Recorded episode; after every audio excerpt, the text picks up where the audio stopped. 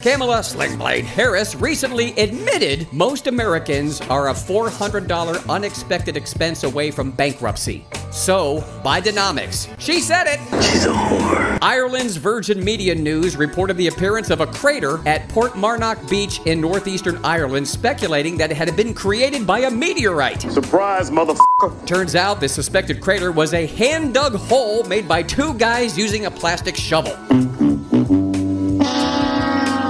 Science isn't an exact science. Time for another booster, science lovers. This whole thing with voter ID is racist. Want to vote in this country? Start by proving who the f you are. You can't just walk into a major corporation where they're having a board meeting and cast a vote on stock options and have a say in things.